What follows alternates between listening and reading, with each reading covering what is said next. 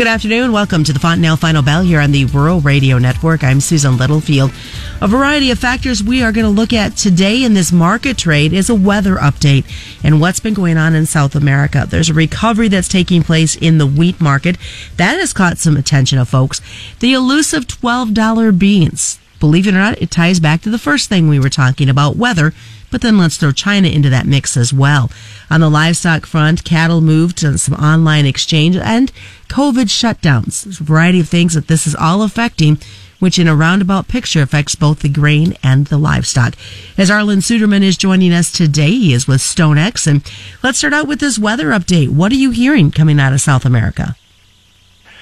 Well, it's hot and dry, and uh, that is having a negative impact on crops. Uh, the first crop corn uh, is uh, already been hurt. Now that's the small corn crop. That's why the market's not getting overly excited about that, but it does meet most of their domestic demand, which then much of their the majority of their second crop, their safrinha corn crop that is planted in February, is what gets exported. So if they have a short first crop, then they have to save back more of the safrinha crop for their domestic demand. So it does matter but it's a smaller crop. So if you take 10, 15, 20% off, it's taking 10, 15, 20% off of a smaller number. But uh, overall, our team in, in Brazil lowered their uh, overall combined corn production estimate by a couple million metric tons to a little over 109 million metric tons this week. Uh, that's a survey-based production estimate. Their soybean production estimate is 133.9, up from about 133.5 last month. You say, why is it going up when crop conditions are so stressful? It's because what they found when they surveyed producers and commercials down there is they remain very optimistic for the soybean crop because they believe it's early enough that they'll still be able to recover that yield potential if the rains start to come. And we'll talk about that a little bit. Um, they had to replant about two and a half percent of Mato Grosso. That's a lot of acreage that had to get replanted. In fact, you go to western areas, it was almost six percent that had to be replanted of Mato Grosso in the western areas of Mato Grosso. So what that means is if they're replanted late, you're going to harvest them even later, and it means you can you you can you're going to be that much later planting the safrinha corn crop, putting it that much more at risk if the rainy season doesn't extend longer than normal. So what is the condition right now? We've seen soybeans come off. They touched a $12 high last week. Uh, they traded as low as 1142 and a half for the lead January contract today. So that's a better than a 57 cent um, correction lower. We're getting finding some support here around that 1140 mark on the charts and of initial support. We can't, as you indicated, can't get through that $12 mark. Uh, as we look at the weather, it's still hot dry, but the forecast is shifting over the next seven to 10 days. The expectation is that we will see the pattern finally move toward a more typical La Nina pattern where the rains fall in central and northern areas of Brazil's soybean belt and southern areas of, of Brazil's belt and Argentina are left hot and dry. Uh, and uh, so that would give Brazil a chance to get a normal production crop. But will that happen? If you look at the last 30 days, 30 days to rainfall to date, it's the driest by far of the last four decades that we have records coming out of Brazil. If you pr- look at the weather forecast for the next two weeks and and then look 30 days back from December 15th, come back 30 days, it would be the seventh driest if we get the rains that are called for. But the forecast models have been over forecasting rain. They've had a wet bias to them, which isn't unusual in a drought situation.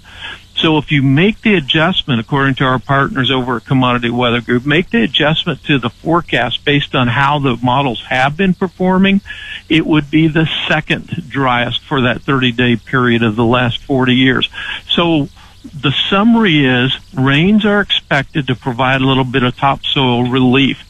But it will still leave the crop hanging on the edge. So if there's any break in that pattern, stress will quickly develop once again. And as we get into December, you start more directly impacting yield. Think of it as that pod set and pod fill time that we have in August in the United States. Um, so yields can be impacted pretty quickly if we have stress in the Midwest in August. And that's the time period we're now entering into. So when China looks at all this and knows where they make their purchases from at the calendar year, what does this mean right now for them? Yeah, that's a good question because China has basically bought what they need in order to get them to the typical time when Brazilian supplies arrive. Um, so if the harvest is late in Brazil, it means they need to buy more from us because it's going to take longer to get those first supplies from Brazil. There were some rumors today that they were back in buying for some January delivery. Cannot confirm those rumors yet. Um, so that would suggest maybe they're getting concerned and taking advantage of this price break to do that. Um, if there's a short crop in Brazil, it simply means that they will make the switch to Brazil as soon as new crop supplies are available, but they'll come back to us for supplies earlier in the year when they run out of Brazilian supplies again next late summer and fall. Um, so it doesn't necessarily help us near term, but that delay is a factor and that's something that they are watching very closely. Well, lots of things to look at as we continue. We'll come back from the break. We're going to talk how is this elusive? $12 beans. Is that being factored in? And is that the reason why we're sitting at where we're at? We'll also look at this COVID shutdown. Some interesting information that Arlan just received right before we started the Fontanelle Final Bell. So stick around. We've got more coming up for part two. It's the Fontanelle Final Bell on the Rural Radio Network.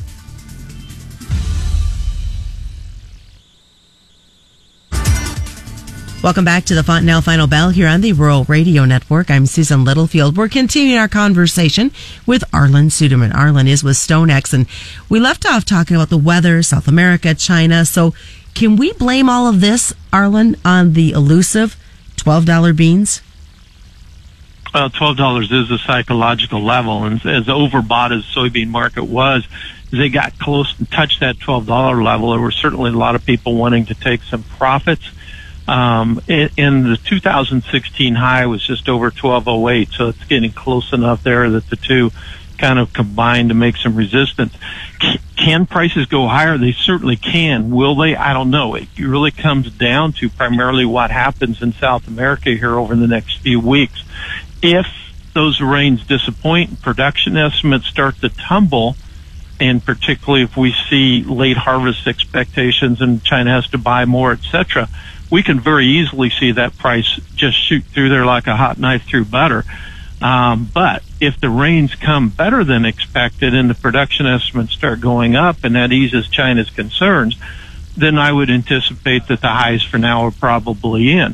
Um, so it is a key level. Therefore, it's a level in which traders are taking a step back, taking some profits, and uh, reassessing.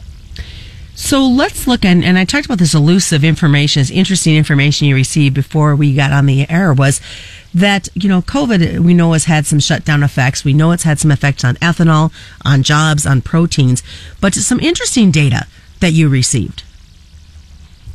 Yeah, and it shows that our food and beverage services have lost 2.1 million jobs from the pandemic. That means our restaurants are doing less business. That has a big negative impact on on meat demand and is why we've been really concerned in the meat industry. Um, but it also means less driving going on out there, and we've seen that in in the gasoline consumption data. It normally goes down this time of year, as you can imagine, being wintertime, people doing less driving but it never did get back up to last year's levels uh, this fall, and it is falling at a faster pace, and that means less demand for ethanol. So that's neg- another negative for corn, and why we need the export business really bad to kind of offset some of that lost domestic demand. Cattle market, we saw them move off. Um, on the online exchange, what what numbers are you seeing, and, and what how does this set the tone for the rest of the week? Yeah, we saw better than 500 head move on the online exchange at about 110 and a quarter today. Uh, and uh, that was a little bit disappointing. I think the expectation has been that maybe we could uh, trade cattle this week at uh, 111 or better in the southern plains. We've seen a few going at 110. Uh, so overall, a little bit on the disappointing side. I would say that demand has been better than expected thus far. I think there's pretty good domestic demand um, and that's been encouraging. Uh, but yet we're still concerned about those increased restaurant food service restrictions and and worried about whether we can maintain that. Obviously, vaccine uh, hopes are abound with several vaccines now looking like they're going to receive approval. Uh, but that's going to take time. And uh, uh, saw one interview with uh, someone from the health industry today indicating that we probably won't get full impact of the vaccination and move past this until late next year, even though we could see the first vaccine doses being shipped yet this week possibly. Um, it's just going to take time for the production and the distribution of those vaccines in order to start getting our economy back and those food services back. Lots of things to, to look at and the effects that we're going to see on these proteins. The hogs, they've got a struggle today, a little bit of negativity going on. Yeah, uh, again, demand is a really concern of the uh, hog industry. Took note of the fact that we've been seeing rising pork prices in China. Uh, I think it was up around nine percent uh, over the last month or something like that. Uh, so pork prices are back on the rise. Uh, some of that's increasing demand that's seasonal ahead of their Lunar New Year holiday. Some of it is because we're seeing imports really get slowed down at the ports because they have found some COVID on containers bringing imported meat in. The percentage is extremely low, but China has a zero tolerance right now for it. And so they're holding everything up, inspecting it, testing it, tr- disinfecting the containers, et cetera, and really slowing things down. And that's slowing down shipments now to China as well. And real quick as we wrap up, the Cattle on Feed report that we recently had, how's that affecting what we're seeing in those numbers? Yeah, it's smaller numbers than what was anticipated, and so therefore we're kind of we've got some more pen space, and we're increasing some of those demand for feeders, uh, and uh, that's boosting demand. All right, Arlan, what's the best way for folks to get a hold of you? StoneX.com or over on Twitter. My handle is Arlan A R L A N F F one zero one. Thanks so much, Arlan Suderman, joining us today. Just a reminder, commodity futures and options involve substantial risk of loss. They're not suitable to all investors. That is the Fontanelle Final Bell being brought to you by Fontanelle Hybrids and all your local Fontanelle dealers. Check this out as a podcast at ruralradio.com, wherever you subscribe and on Spotify as well. That's the Fontanelle Final Bell right here on the Rural Radio Network.